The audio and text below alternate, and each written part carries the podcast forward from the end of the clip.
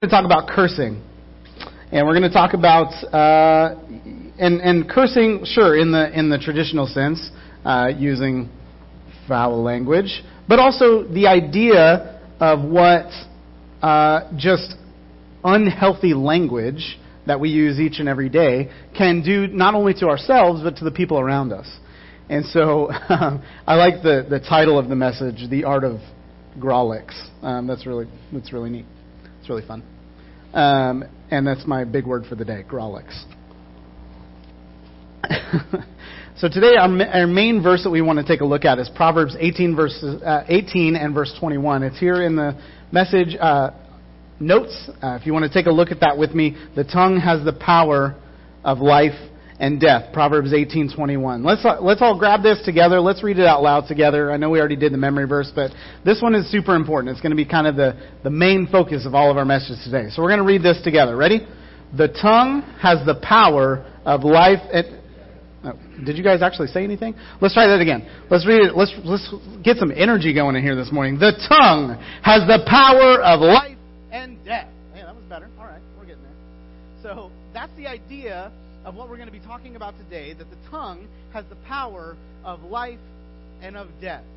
And now, this is a message that we've sort if you've grown up in the church or you've been around church or, or Scripture long enough, this is an idea that you have no doubt been uh, exposed to at some point in your in your walk, at some point in your uh, in your journey of faith. That the idea of the tongue, our words, being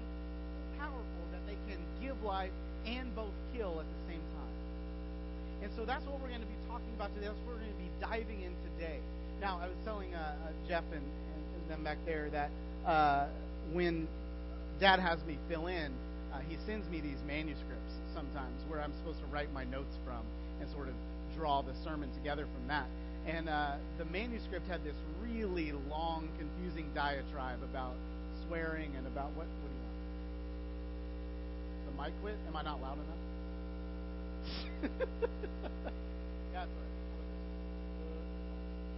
right. There it is. Um, so, so there was this really long diatribe about uh, about how swearing or cursing or using foul language uh, all goes traces all the way back to Genesis and the uh, uh, the first curse that was ever spoken was by God. And uh, and so what I'm gonna I'm I'm not gonna go into that whole diatribe. Really, it was sort of a weird, confusing road that he went down. So um, I'm just going to spare you that.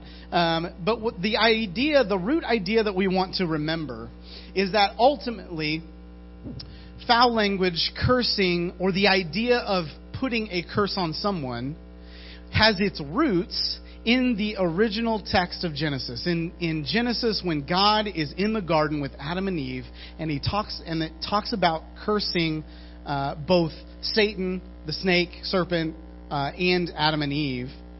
That's where we get this idea, the, uh, the root idea of the, the cursing that we experience even today has its origin in God's original curse. And so here in the uh, in your notes, we're going to uh, talk about a few things here on that front page. That uh, in Hebrew, the word the word herem uh, is sort of the, uh, the root idea, the root word for curse in the Old Testament. And in the New Testament, in the Greek, it's anathema. And so those two words, uh, both in the Old Testament and in the New Testament, are where we get this idea, this root, this root word, uh, curse. And so, like we were saying just a second ago, it goes all the way back to Genesis chapter 3, where the serpent was cursed for the uh, trickery that he pulled on Adam and Eve. And then later, in the next chapter, we see that Cain was cursed as a result of killing his brother. And one thing that we want to keep in mind is that curses are completely under God's control. And we see that in 1 Kings in chapter 8. Now, we could take a look at each and every one of these verses, and I certainly would encourage you to do that. Um, but in the interest of time, we'll just have those in our notes. And so if you want to look these up later, which I so encourage doing, uh, please do that for your, for in your personal study time. And so in 1 Kings chapter 8, verses 31 and 32, uh, it talks about the curses, that curses are completely under God's control. And later in 1 Samuel and Proverbs, we see that a curse cannot be placed on an innocent person.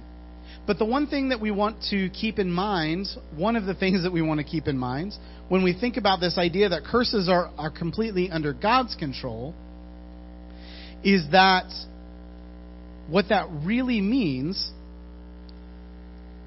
is that cursing or using foul language or using language that does not build up someone else is us in an act of defiance against God. Because cursing is something that only God can do. You see, ultimately, cursing is just trying to put a curse on something or someone else. And we see here that unfaithfulness unfaithfulness is the source of all curses. And only when we get to faithfulness in God can we remove those curses. You see, the idea is that when we curse at something or someone, what we are trying to do is something that only God can do. See, only God can provide those curses. And so when we do that, it's a source of unfaithfulness. It's a, it's a byproduct, it's a, a, a symptom of unfaithfulness. And that may seem like small, uh, a small thing, but really, in the grand scheme of our faith, it's not. Because only God can be God. And the greatest curse is the curse of sin. And we see that in Romans 9, Galatians 3, and 21.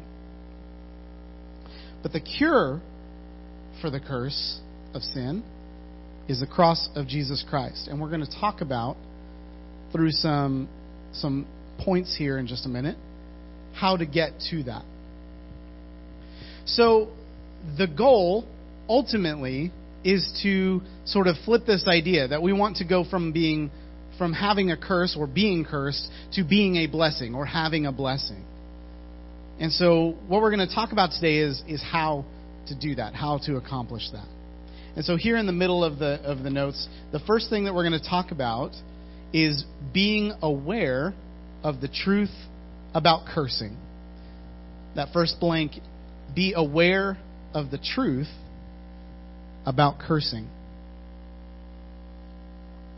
In James chapter 3, verses 8 through 10, here written down for you, it says, The tongue is restless and evil, full of deadly poison. Sometimes it praises our Lord and Father, and sometimes it curses those who have been made in the image of God. And so blessing and cursing come pouring out of the same mouth. This is not right. If you have never read through the book of James, I would strongly encourage you to do so at some point in your study. Uh, the book of James does not pull any punches. and it's a really great book to study from. And this is what I love about it. He says here that the, our tongues, our words from our mouths come both blessing and cursing, and it shouldn't be that way. And so we want to be aware about the truth about cursing. So here in we've got a couple more things to fill in. We want to talk about things that we should curse. Now, what I mean by that is things that we should avoid. Because, I mean, obviously, we don't want to condone cursing. That's probably not healthy. but there are some things that we should avoid because they are a part of this idea, this grander, uh, big picture idea of cursing or being cursed. Things like injustice, prejudice, abuse, oppression, blasphemy, gossip, or false teaching.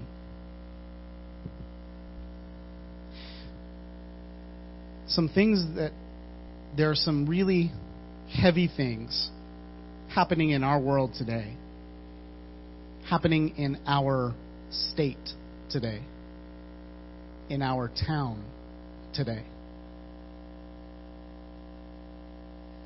And we have to be aware of the truth of what a curse is and does. When we talk about injustice or prejudice, and I know this word gets thrown around a lot, and so I don't use it lightly. When we think about racism and oppression,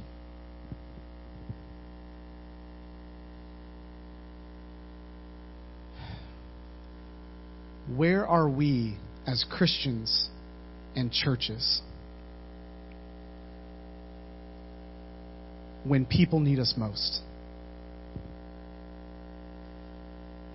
So, what should we curse? What should we leave behind? What should we never touch with a 10 foot pole? Oppression and gossip, false teaching, blasphemy, injustice, and abuse and prejudice. People need to see blessing instead of cursing. And we're going to talk more about that here in just a minute. But these are some words that we need to remember when we think about the things that we need to leave behind, to not touch ever again injustice and oppression. So, what should we not curse? The Bible is pretty clear about the things that we should not curse. it just really boils down to two things. We should never curse God, and we should never curse other people. You see, I want to. So, in the lesson, it, in the manuscript, it talked about it, gave an example. I was hesitant to use it, but you know, whatever, I'll use it. so, he, the idea was, you know, what is a what is a curse? when we talk about cursing, are we talking about uh, voodoo? Are we talking about witches or wizards? Ah, not really.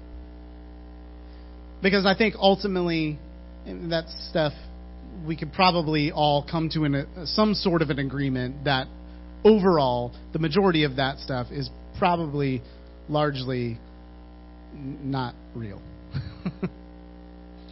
Now, sure that there are some scary things in the world, and there are some very interesting coincidences that happen in the world around us. I'm, I'm sure of that. However, when we talk about cursing, when we talk about this idea of cursing, I think what we're really focusing on is using foul language. Foul language to um, maybe make us feel better, or maybe uh, something that just slips out. And so in, in the text in the manuscript, it gave this example. Uh, think about the last time that you were doing some remodeling. This, for me, was probably a long, long time ago. oh, okay, Misty's shaking her head. Yes. Okay, great. so, the last time, let's let's try and remember the last time you held a hammer. You know, just for for you know whatever sake. So let's say you're hanging up a picture or or something so you've got the nail, you're, you're holding it there on the wall, and you've got the hammer, and you pull it back, and you're ready to give it a good, good thwack. But you miss and you hit your thumb. Now, I know most people in this room would probably just start singing Hallelujah. Lord Jesus, come right now, my thumb. Um, But there are probably some who might hit their thumb and yell out something along the lines of, "Ooh, damn it! now, was got really uncomfortable for a second. now, think about what we're trying to do. Are we are we are we damning our thumb? No. The nail? Probably not. No, we're we're probably damning the hammer, I guess. Right? I mean, ultimately, what we're trying to do is send a curse to the hammer. But can but can that is that possible? Can we can we send a curse to an inanimate object? No. no, we can't. And so at that point it just becomes silly. And so what we need to do is think about okay, how do we reshape? How do we how do we refocus our mind to say something else instead of a curse. It's silly to curse an inanimate object. If it's easy for us to curse an inanimate object, how much easier is it for us to curse a living person?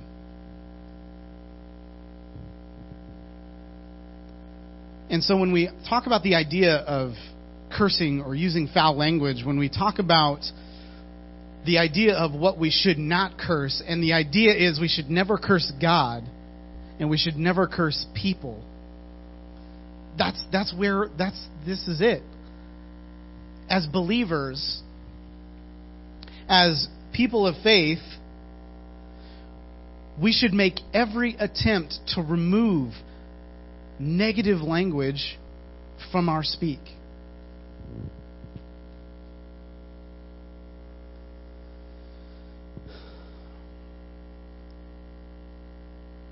Because in a the atmosphere of our world currently needs more positivity. It's already too negative. And when people are looking for positive light, even if they hate church and even if they hate Christians, they expect it from us. And if we don't give it, well. So, what we should not curse is God and other people. Because the Bible is clear, Scripture is clear that those are two things that need to remain sacred in our speech God and people and others. Now, let's move on to the next blank. We need to learn to think before I speak. Learn to think before I speak. And we see that in Proverbs chapter 15 and 23. It says, What a joy it is to find just the right word for the right occasion. And our memory verse from Psalm, Psalm 19. May the words of my mouth and meditation of my heart be pleasing in your sight, O Lord, my rock and my redeemer. Um, so I've, I've got a bit of a confession. I've been suffering for a long time from a disease to which there is little cure. Uh, and it's been affecting me for a long time in my life. You may have heard of it. It's called foot and mouth disease. And I, it's something that I struggle with every day. uh, I'll give you another story that's uh, relatively PG 13. Um, when I was in high school, I was uh, at dinner with my best friend. His name is Zach, and uh, we had he had decided that he wanted for his birthday to go to Osaka, um, which was fine, which was great. I love Osaka.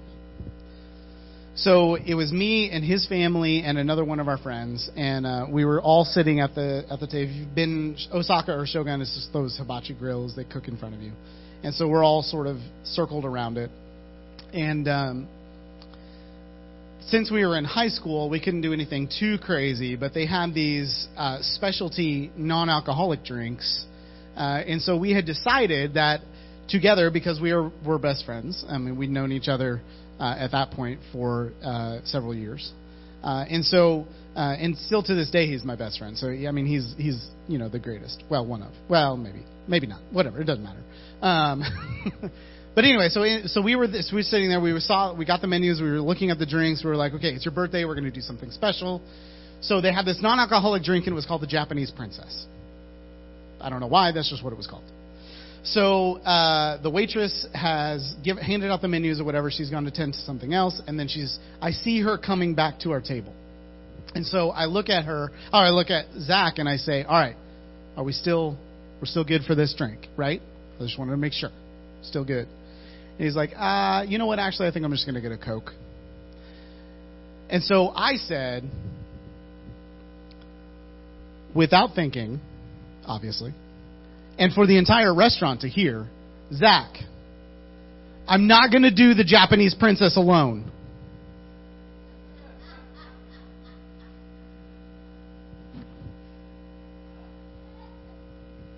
And so his mom just sort of leaned forward because you know if you, it's like you're sitting in a, like a line. So she leaned forward and looked at me and said, "Jeffrey, honey, let's think before we speak, okay?" You got it.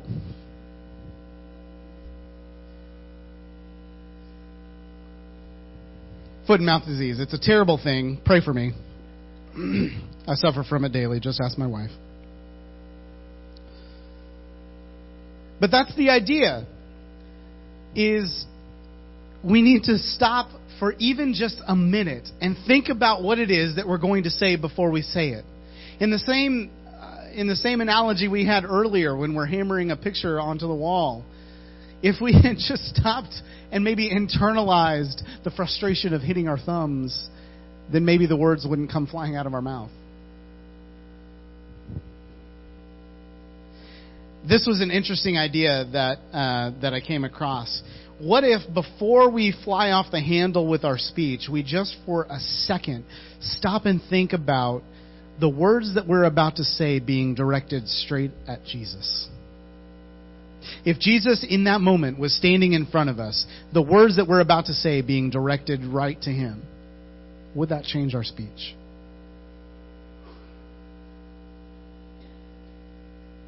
So, in those moments where we get so frustrated or when we are so uh, just not, not thinking, in the moments where we think that we're being oppressed or when others are being oppressed and we want to address it publicly, what if Jesus was standing right in front of us? The words that we're about to say bring a blessing or bring a curse.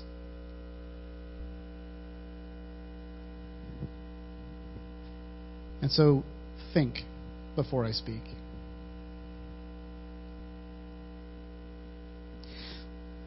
The third blank that we want to talk about today is that we want to encourage others with our words.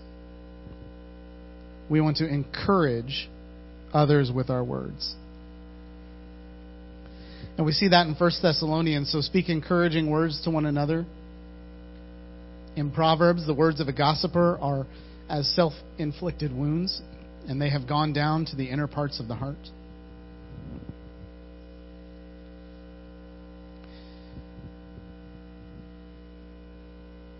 Encouraging others with words is, I think, something that the current atmosphere of our state and country and world have sort of left behind. and it's unfortunate. Because I think a little encouragement goes a long way.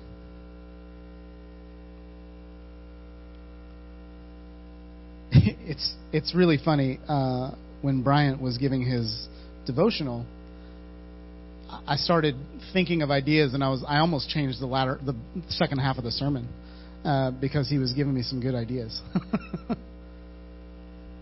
when we talk about encouraging others with words, how would that have changed some of the things that have happened around our country over the last year and a half?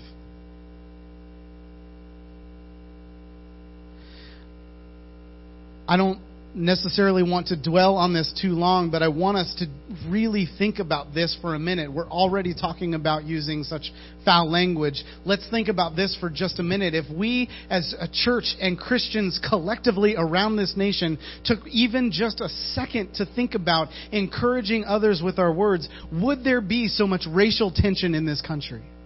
I don't know. Maybe. Maybe not if we were encouraging others, would others start to see the benefit of encouraging words. And would that maybe ease some of the tension if we just all sat and talked like normal human beings to one another? And I certainly don't want to point the fingers because uh, then there's an old preacher joke that anytime you point fingers, there's three pointing right back at yourself. And so I think we're all just as guilty as everyone else. I know that I am. There are moments where I wish that I had been more encouraging. But he also made me think of this. I was born in 1982. And so I was, I kind of grew up through the really fast technological advances that we made in the 80s and 90s. and he, I work in a, in an industry now that's moving at the speed of light. New technology stuff is coming out all the time. And when I work with customers, I, I hear almost every day, well, I just, I just didn't grow up with this stuff. So, man, you just, you guys got this, you know, you kids have this down really good because you grew up with it. I think sometimes they, I mean, they, sometimes they forget how old I am or may not know or just are being very generous. but I did grow up with some of it. And so it, it was, he was reminding me that, uh, you sort of you should probably be nice to the people who are who grow up around you because you never know when they might need to fix your iPhone or they need to fix a computer. but the same rings true. We should be nice to those who are older than us because you may never know when you need advice. You may never know when you may need a helping hand from somebody who's already been through something that you're going through. And it can be it can be as easy as encouraging one another. Using encouraging language. Have you ever seen those social experiment videos online where people do whatever it is without the audience really knowing, without the person that they're interviewing really knowing what's going on?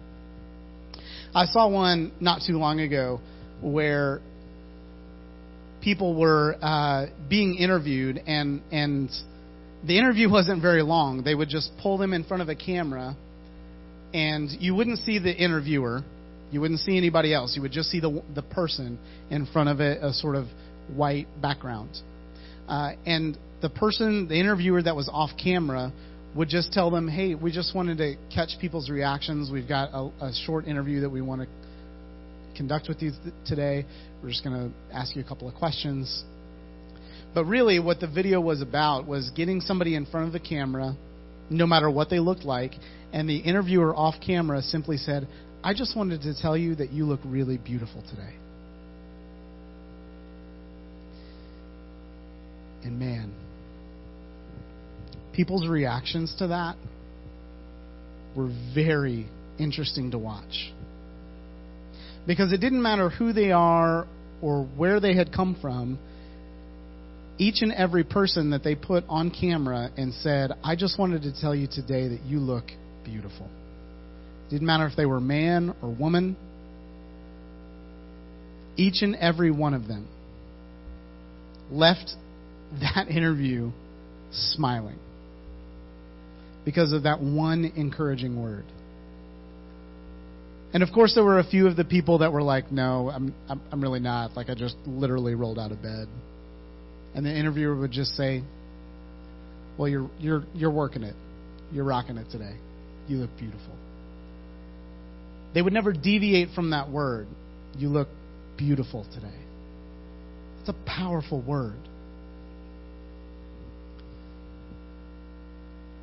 And so when we think about encouraging others with our words, is that something that we're really doing each and every day? Cursing can only come from God. He is the only one in control of curses. When we do that, when we use foul language or when we when we say negative things at people, it is an essentially an act of defiance. We are trying to play God in some small way. And we need to turn or run from that. Lastly, on the backside of the of the notes, the ultimate way that we turn a curse to a blessing is by surrendering my life to Jesus Christ. Surrendering, surrendering my life to Jesus Christ. And we see this in Galatians 3. But those who depend on the law to make them right with God are under this curse. Consequently, it is clear that no one can ever be right with God by trying to keep the law. But Christ has rescued us from the curse pronounced by the law when he was hung on the cross. He took upon himself the curse for our wrongdoing. For it is written in the Scriptures, Cursed is everyone who's hung on a tree.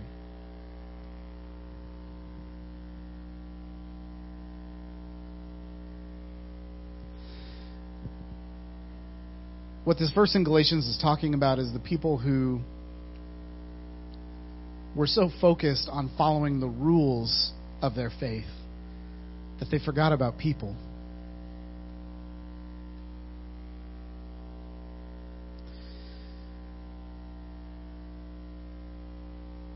Now, I don't know, and I, I certainly don't have the power to say that anyone would go to hell for using a curse word.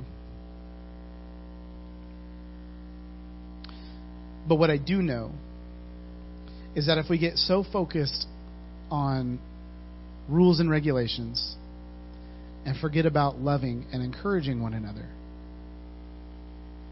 then perhaps, perhaps, we've lost sight of what God really wants for us.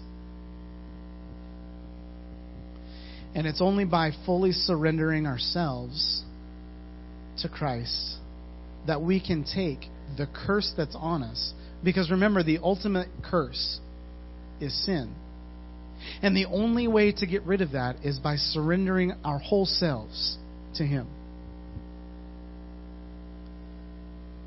You would talk about this all the time in church. It's, it's not I surrender some, or I surrender this half. We've got to surrender all.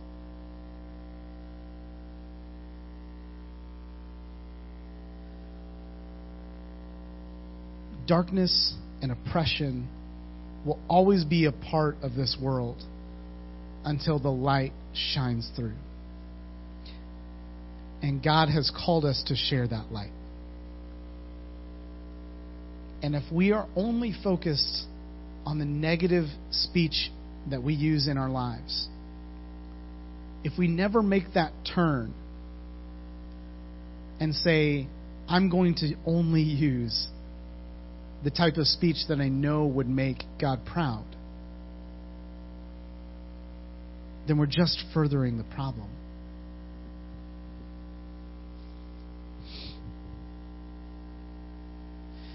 And so today, if you're here and maybe it's it's been a long time since you've really surrendered all, maybe you never have.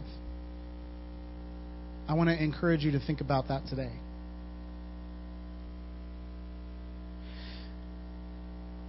Maybe you need to be encouraged with something else. You feel like maybe you feel like you, you're you're good on that, but there's some other things that you need to look at uh, giving over to God. And so maybe it's let's challenge ourselves this week to only use encouraging language with the people that we encounter.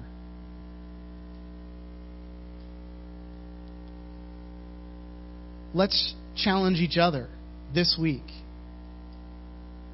I want you to think about oh, let's do this. I want you to think about a friend. Maybe it's a spouse. Maybe it's somebody else that's here. I want you to text each other through the week or call each other through the week. And I want you to say, hey, I, am actually I'm actually doing pretty well. I've encouraged everybody that I've encountered today. Or maybe it'll be like, hey, you know what? I, I struggled a little bit. This guy was really was really driving me crazy.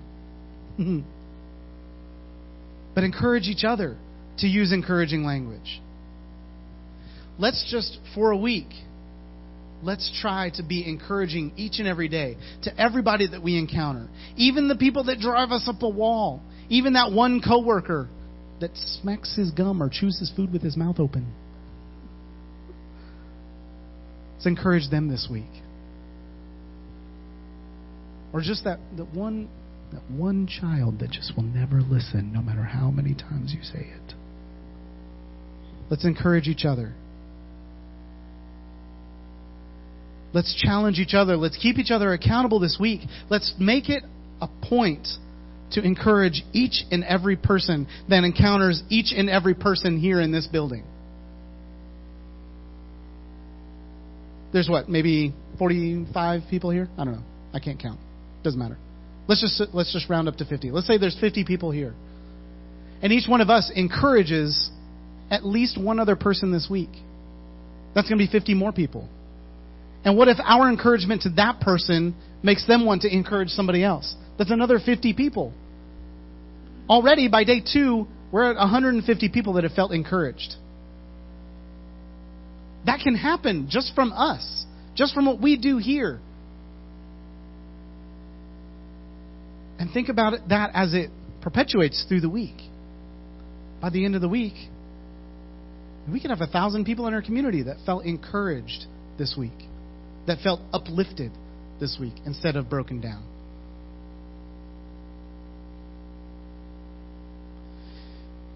And so if it's been a long time since you've surrendered or if you've never done that, I want you to I want to encourage you to think about that. But mostly today, grab a friend or a spouse or somebody here in this building. Let's keep each other accountable. And let's encourage this week instead of discourage. Let's build up instead of tear down. Because our world, our country, our state, and our town needs people who are going to build up instead of tear down. We will never get past racism and oppression, people who feel like they've got nothing left to live for until we start a fire in our churches, in our communities of encouragement and building up. We can start that here. It doesn't matter how many people join us on each and every week on Sunday mornings. It only takes a handful of people to start a beautiful thing happening in our community.